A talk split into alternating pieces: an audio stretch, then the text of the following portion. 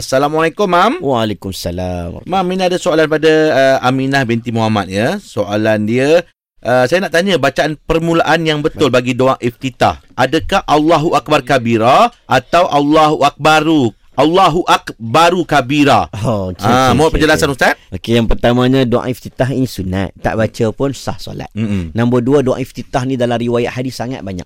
Ha? Banyak ada yang bermula dengan wajah tu wajhiya lilladhi tak mula dengan Allahu Akbar.